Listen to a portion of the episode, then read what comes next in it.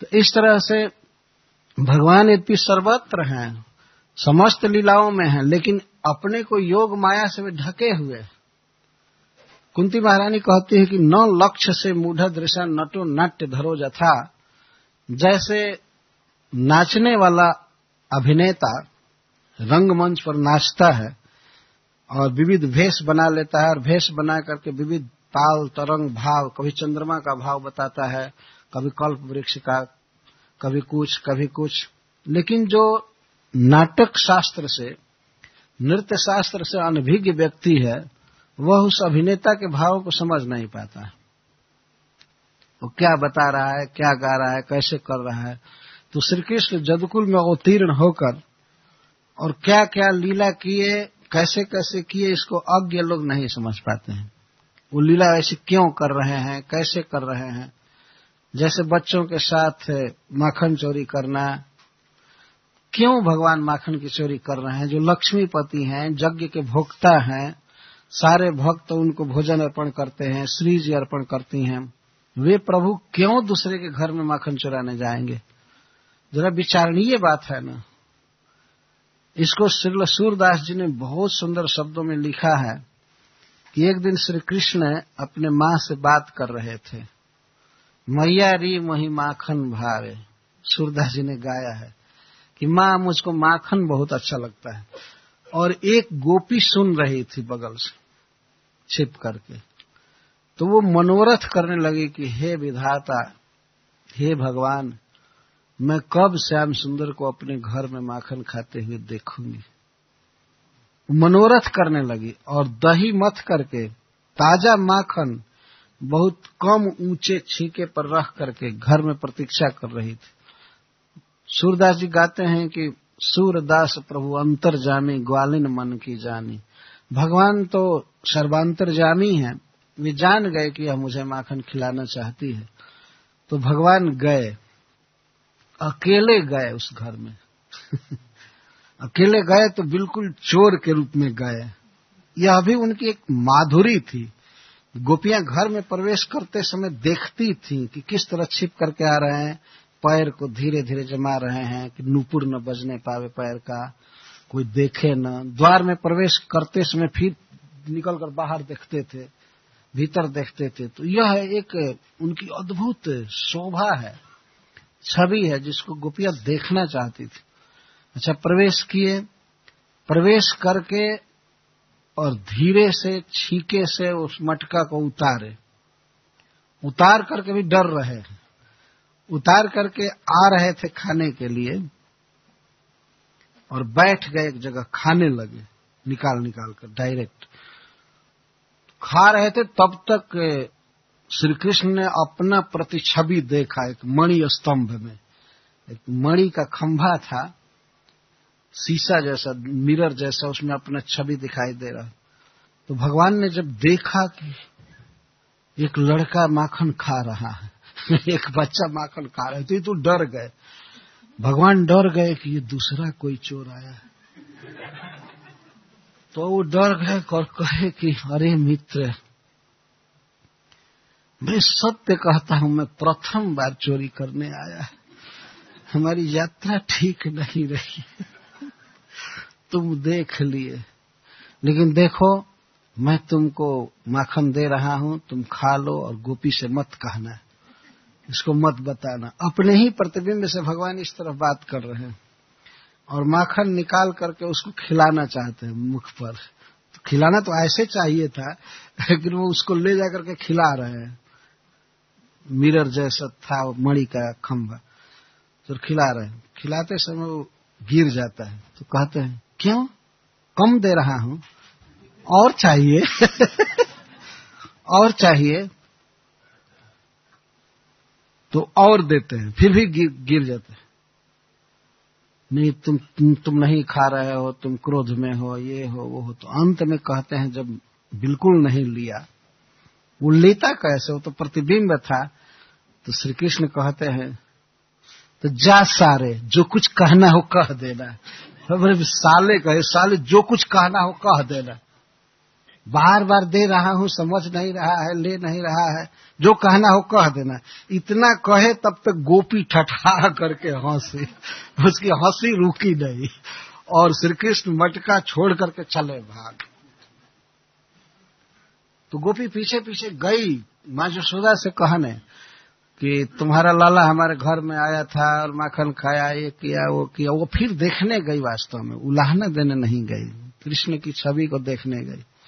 तो यह बात, ब्रज घर घर प्रगति यह बात, सूरदास जी एक दूसरे पद में गाते ब्रज में घर घर यह बात फैल गई कि कृष्ण माखन चोरी करने गए थे इस गोपी के घर में।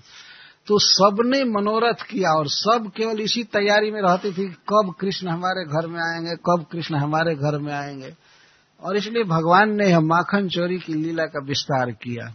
सबके घरों में जाते थे, कई तरह से चोरी करते थे। चोरी जब करना होता था तो उसी समय बछड़ों को खोल देते थे। और बछड़ों को पकड़ने में गोपी गोप व्यस्त हो जाते थे, उस समय उनके घर में घुस करके और खाते थे। तो वास्तव में यह प्रेम की लीला है। न कि भगवान किसी अभाव में है, या भूख से मर रहे इसलिए जा जाकर चुरा चुरा कर खा रहे इन लीलाओं में बहुत रहस्य छिपा हुआ है। बहुत रसमय लीला है। इस तरह से ब्रज से सब चालू किया उन्होंने, या गोपियों के चीर हरण का जो रहस्य वो भी बहुत रहस्यमय है, रास प्रसंग है। सब कुछ एक से एक दिव्य है। वास्तव में जिनका हृदय काम कलुषित है, वही लोग भगवान की लीलाओं पर विविध आक्षेप किया करते हैं। जो निर्मलात्मा मुनि है, आत्माराम मुनिगण है, वे लोग भगवान की लीलाओं में बहुत ऊँचा आदर्श देखते हैं। तो कुंती महारानी कह रहे हैं कि आप योग माया से ढके रहते हैं अपने को। इसीलिए देहाभिमानी पुरुषों के द्वारा आप समझ में नहीं आ सकते। देहाभिमानी का अर्थ होता है जो देह को मैं मानते देह मैं हूँ। श्री कृष्ण में देह और देही का भेद नहीं है। उनका नख से सिख तक पूर्ण चिन्मय शरीर है। फुली स्पिरिचुअल है। उसमें काम विकार संभव ही नहीं है। ये जो जड़ शरीर है हम लोगों का, इसमें काम, क्रोध, लोभ, आलस, निद्रा, तंद्रा, पीड़ा आदि का अनुभव होता है। लेकिन भगवान का जो स्वरूप है वह स्वरूप है वास्तव में, वो देह नहीं है। कोई बाहरी पोशाक नहीं है भगवान का वह, जैसे हम लोगों को बाहरी देह दिया गया एक दिन यह देह छूट जाएगा, और जब तक है तब तक इसमें हम सर्दी, गर्मी, मान, अपमान, भूख, प्यास आदि का अनुभव करते हैं। और जीवात्मा को यह अनुभव कराने के लिए ही देह दिया गया परंतु श्री कृष्ण इस प्रकार के देह से शून्य है। पूर्ण चिदघन है, चिन्मय है फुली स्पिरिचुअल है। लेकिन जो लोग देह को मैं मानते हैं, जड़ देह को तो अपने देह की धारणा का आरोप भगवान पर करते हैं। वे सोचते हैं कि कृष्ण भी हमारे जैसे एक मनुष्य हैं, और इनकी भी कुछ आवश्यकता है, इनको भी कुछ पीड़ा होती है, ये भी कुछ खुश होते हैं, ये होते हैं, वो होते हैं। नहीं समझ पाते न लक्ष्य से, मूढ़ दृशा, नटो, नाट्य धरो जथा। जैसे कोई मान लीजिए नाटक कर रहा हो, व्यक्ति और भगवान कृष्ण का भाव बता रहा है, राधा रानी का भाव बता रहा है, लेकिन जो व्यक्ति नहीं जानता है पहले से, वो तो नहीं समझ पाएगा कि ये नाच करने वाला क्या दिखा रहा है।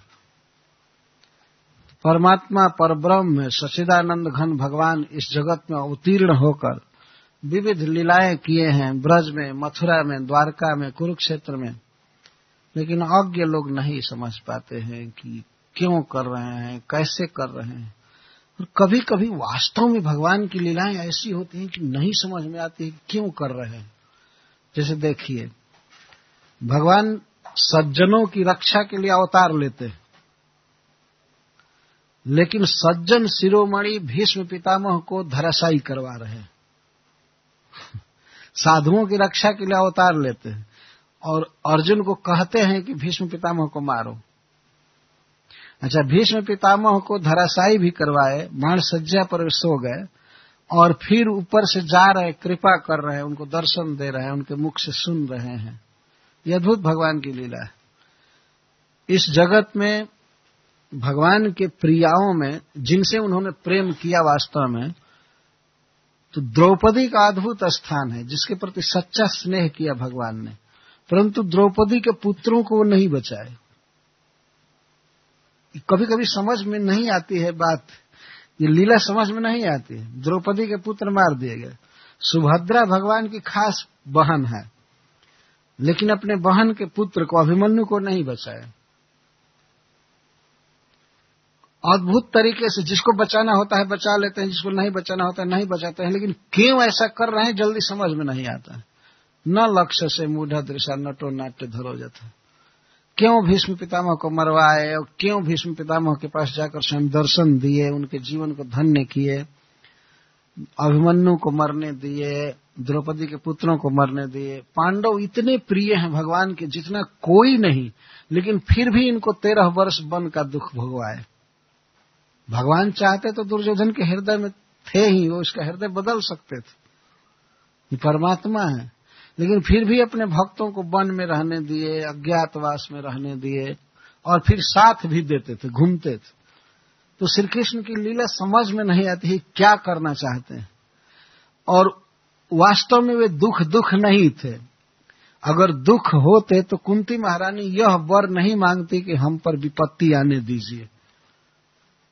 पूरे श्रीमद भागवतम में एक ऐसा भक्त है कुंती महारानी, जिसने भगवान से यही वर मांगा है कि हमारे जीवन में पग पग पर विपत्तियाँ आती रहे, जिससे कि आप हमारे साथ रहे। वो ये चिंता में पड़ गए कि अब कोई विपद विपद नहीं है, संकट नहीं है तो कृष्ण अब द्वारका से नहीं आएँगे। तो कृष्ण का दर्शन न होना यही सबसे भारी विपद वो जानती थी।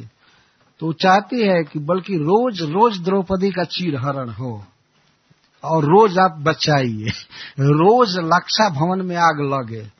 रोज हमारा वनवास हो, रोज ऐसा संकट आवे जिससे कि आप दौड़ करके आइए और हमें बचाइए। जब संकट नहीं रहेगा, दुख नहीं रहेगा तो आप नहीं आएँगे। और आपका दर्शन नहीं होगा तो ये हमारे लिए मरण है, हमारे लिए नरक है। सबसे भारी दुख यही है कि आपसे भेंट न होना। कुंती महारानी ने भगवान से बात कहा। तो भगवान की लीलाओं का मर्म समझ में नहीं आता है। अच्छा और इसके बाद कुंती महारानी कहती हैं तथा परमहंसा नाम मुनीना ममलात्मनाम, भक्ति योग विधानार्थम कथम पश्चिम ही स्त्रिय।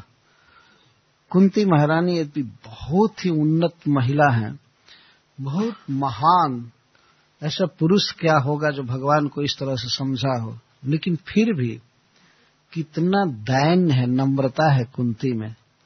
कहती हैं कृष्ण आपको तो परमहंस लोग समझ सकते हैं।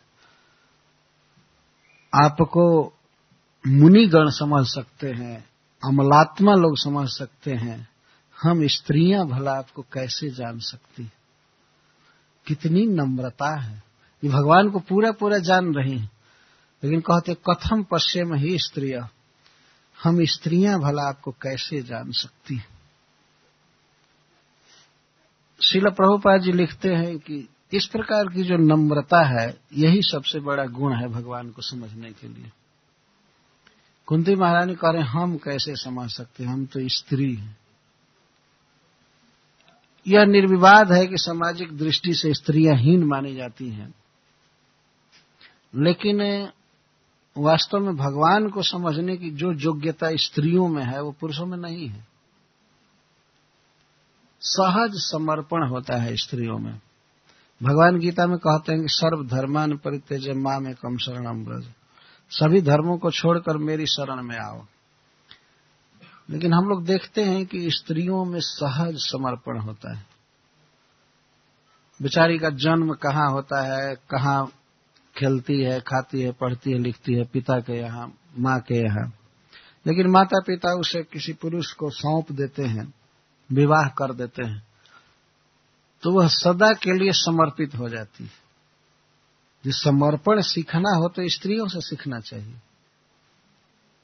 तो हम लोगों को कोई कह दे कि आप ये छोड़ छाड़ कर आश्रम कहीं समर्पित हो जाइए तो हम तो ऐसे नहीं हो सकते हैं। है ना? समर्पण है ही नहीं। एक स्त्री का संबंध दो परिवार से होता है।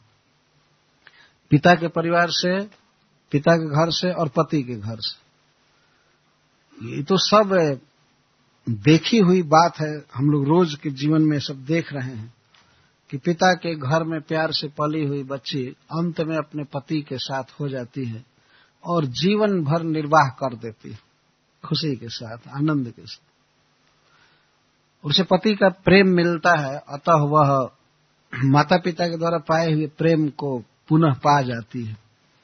हमारे यहाँ तो देखते हैं कि जब कोई कन्या आती है ससुराल तो ससुराल में उसे कोई काम करने के लिए नहीं कहा जाता है कुछ दिन। क्योंकि वह माता पिता के प्यार में पली हुई कन्या जाती है वहाँ तो वहाँ पर उसे पूरा प्यार मिलना चाहिए, स्नेह मिलना चाहिए। नहीं तो एकाएक अगर उसको कहा जाए कि तुम काम करो, यह करो, वह करो तो वो सोचेगी कि कैसे घर में आ गई तो मुझे सजा दी जा रही है।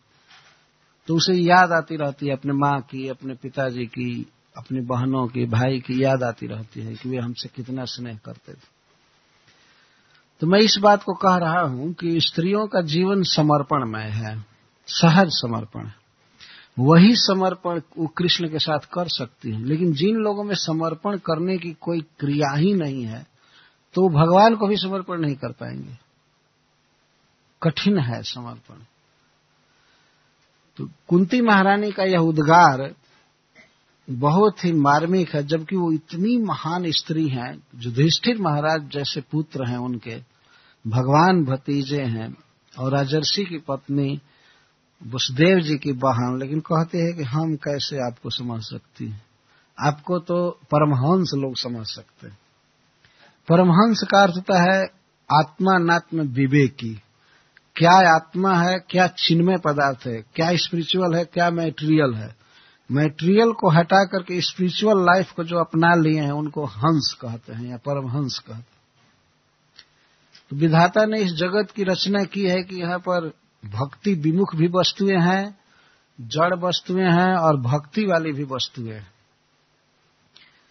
जैसे हंस है, एक ऐसा पक्षी है जो पानी में मिले हुए दूध को पी जाता है। हम लोग देखा नहीं है, लेकिन सुना है शास्त्रों में बात। ऐसा पक्षी है, यदि जल में दूध मिल गया है तो उसको छोड़ा जाए तो दूध को पी जाता है, पानी को छोड़ देता है। तो इसी तरह से हंस उनको कहते हैं, जो इस जगत में भगवान के रूप, गुण, लीला आदि को ग्रहण कर लेते हैं। भगवत गीता पढ़ते हैं श्रीमद भागवतम चैतन्य चरतामृत इत्यादि पढ़ते हैं। तो भगवान के रूप